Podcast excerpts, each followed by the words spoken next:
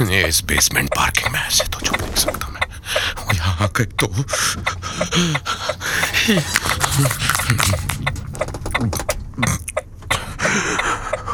I hate two wheelers rules को नजरअंदाज करते हुए कहीं से भी कभी भी कट मार देते हैं। एक्सीडेंट तो होना ही था।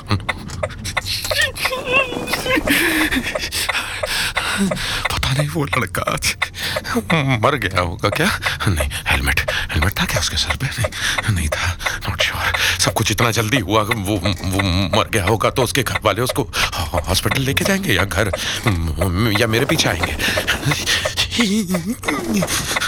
need to calm down. I'm, I'm, I'm, I'm, I'm overthinking. Calm down, calm down.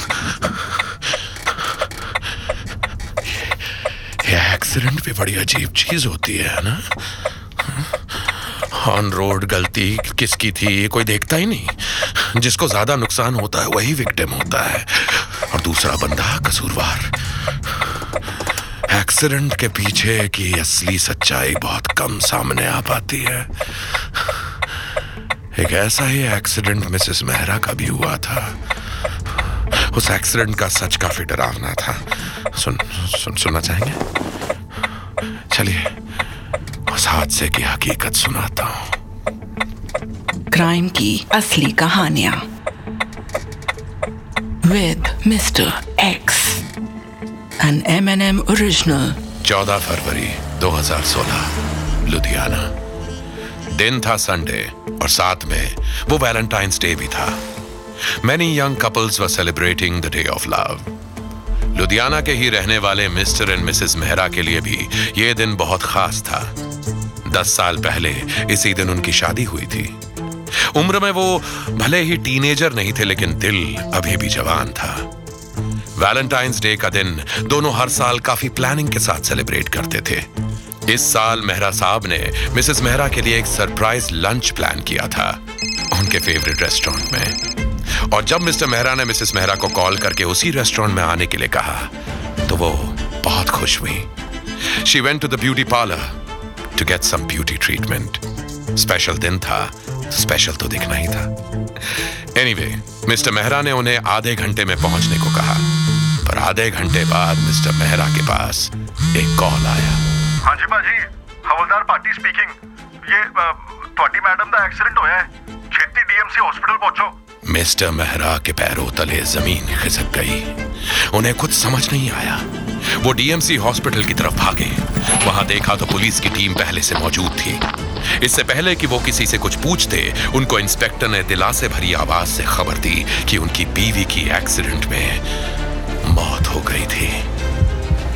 Mehra साहब के कान में जैसे आवाज़ ही नहीं पड़ी। ही couldn't process it. वो बौखला गए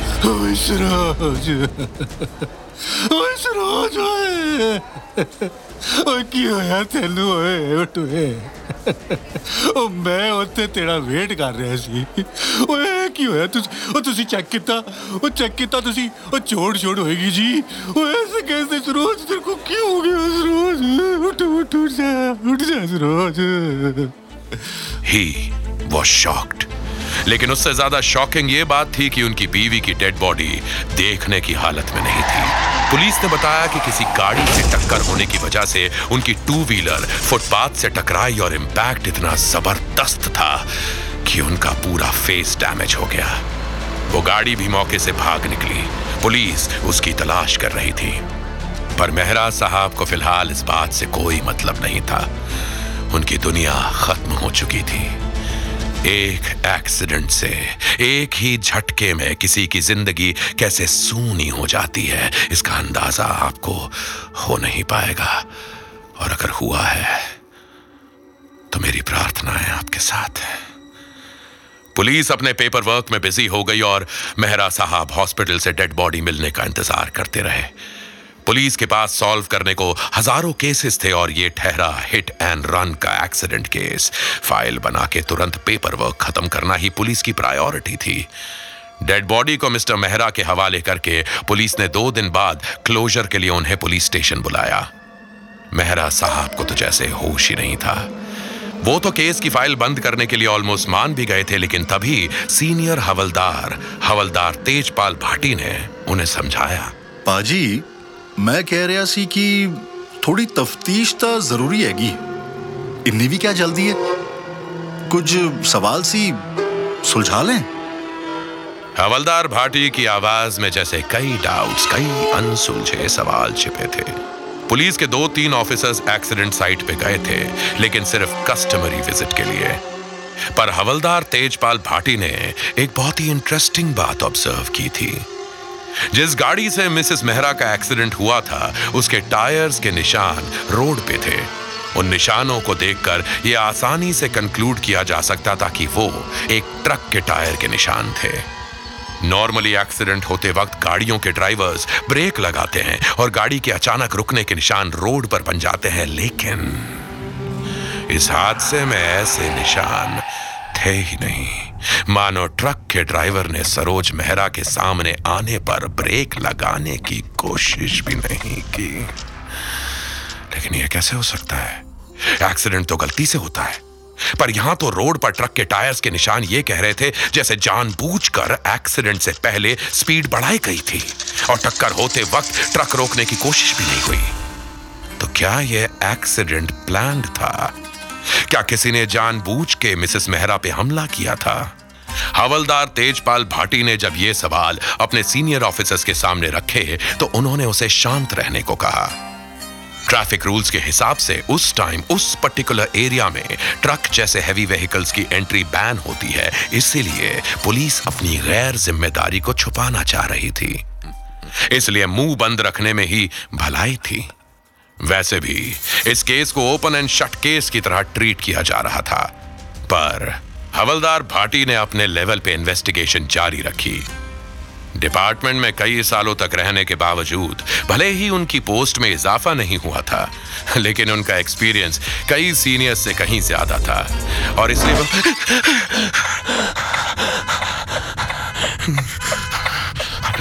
सुना।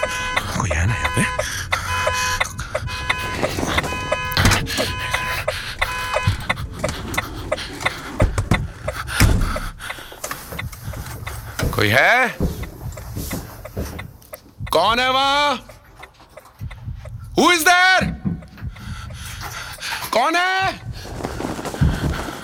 कहीं कहीं वो उस, उस लड़के के घर वाले तो नहीं आ गए जिसका एक्सीडेंट अभी अभी मेरी गाड़ी देखिए आई कैन एक्सप्लेन वो बाइक मेरी कार के सामने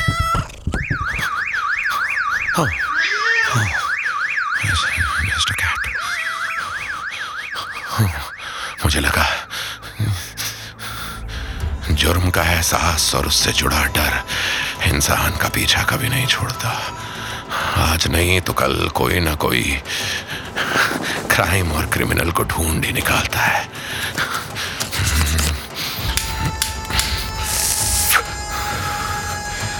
जैसे हवलदार तेजपाल भाटी उस एक्सीडेंट का सच ढूँढने में लगा हुआ था। उसने मिस्टर और मिसेस मेहरा के बारे में अच्छे से पूछताछ की। वो जानता था कि उसके पास एक दो दिन ही हैं, क्योंकि उसके सीनियर्स केस बंद करने पर आमादा थे। मिस्टर और मिसेस मेहरा की कोई औलाद नहीं थी। जब दोनों को हर तरफ़ से मायूसी हाथ लगी तो उन्होंने मिसेस मेहरा की डिवोर्स्ड सिस्टर कुलजीत के बेटे विक्की को गोद ले लिया था। शुरू में तो सब अच्छा रहा, लेकिन जैसे जैसे विकी बड़ा हुआ, उसने दोनों को परेशान करना शुरू कर दिया।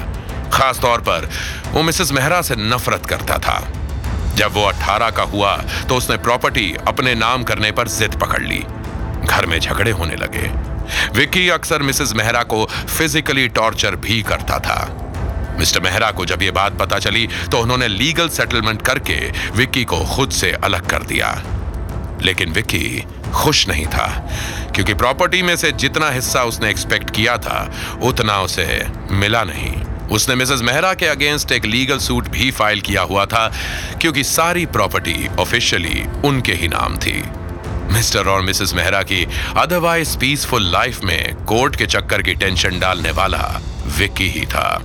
हवलदार तेजपाल भाटी ने ये सारी अहम जानकारियाँ और इनसे रिलेटेड डॉक्यूमेंट्स इकट्ठा किए और इस प्रॉपर्टी डिस्प्यूट के बारे में अपने सीनियर्स को बताया। सर ए, मर्डर है सर मर्डर तो उनको भी इस एंगल में इंटरेस्ट आया इस केस को पहली बार अटेम्प्ट टू मर्डर के पॉइंट ऑफ व्यू से देखा जाने लगा नेक्स्ट डे मिस्टर मेहरा से पुलिस ने विक्की के बारे में और जानकारी ली हालांकि मेहरा साहब ने कहा कि ਉਹ ਕੀ ਗੱਲ ਕਰ ਰਹੇ ਹੋ ਦਰੋਗਾ ਜੀ ਉਹ ਵਿੱਕੀ ਨੇ ਹਮੇ ਬਹੁਤ ਤੰਗ ਕੀਤਾ ਹੈ ਲੇਕਿਨ वो सरोज ਨੂੰ ਮਾਰਨੇਗੀ ਉਹ ਨਾ जी ना इतना घटिया इंसान नहीं है वो खैर पुलिस को यह जानने में बहुत इंटरेस्ट था कि आखिर विक्की कितना घटिया है।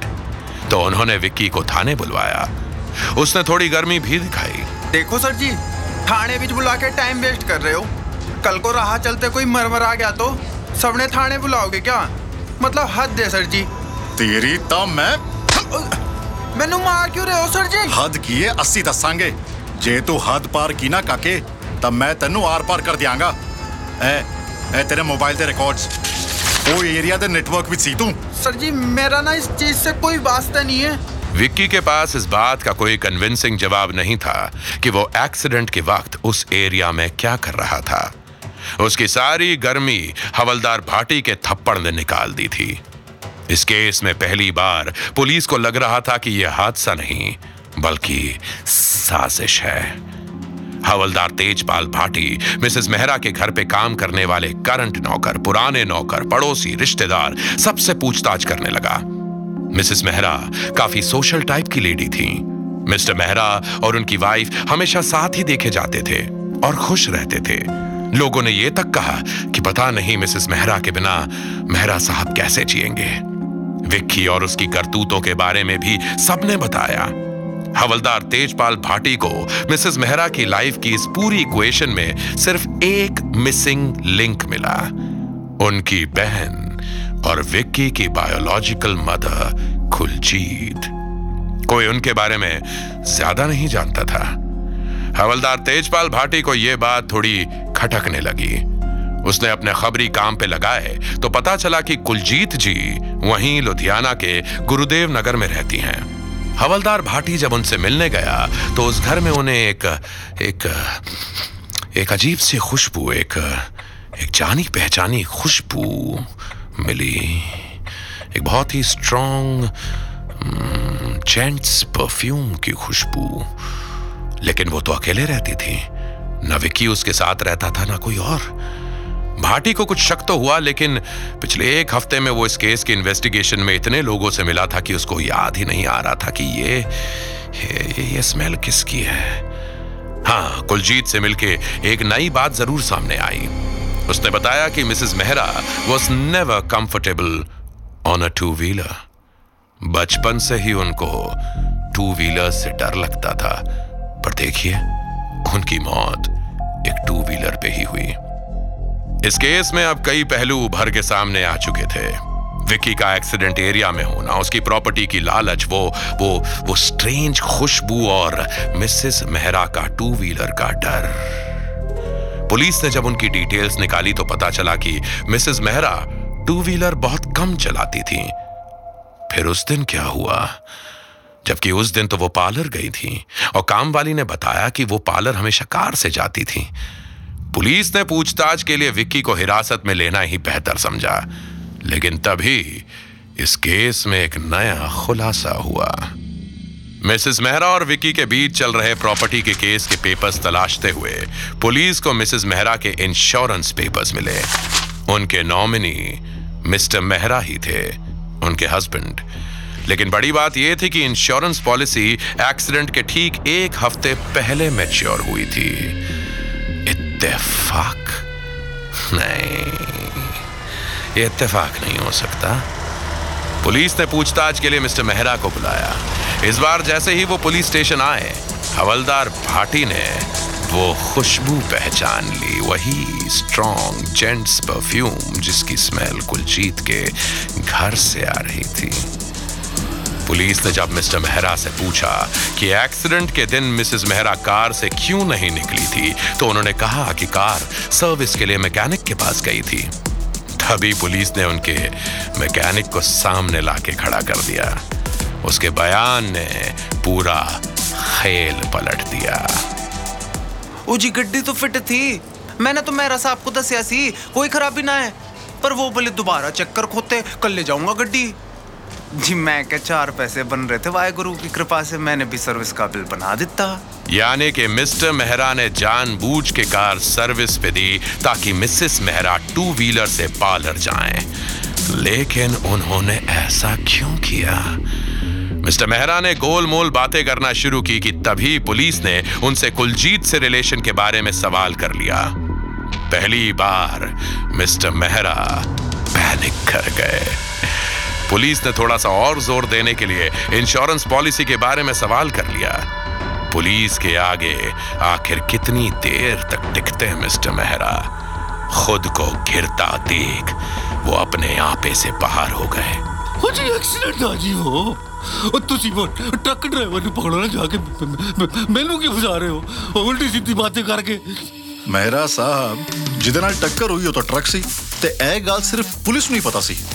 ਤੁਹਾਨੂੰ ਕਿਵੇਂ ਪਤਾ ਲੱਗਿਆ गुस्से और फ्रस्ट्रेशन में मिस्टर मेहरा के मुंह से जैसे ही ट्रक निकला वो फंस चुके थे फिर क्या था पुलिस ने जब थोड़ी सी और सख्ती करी तो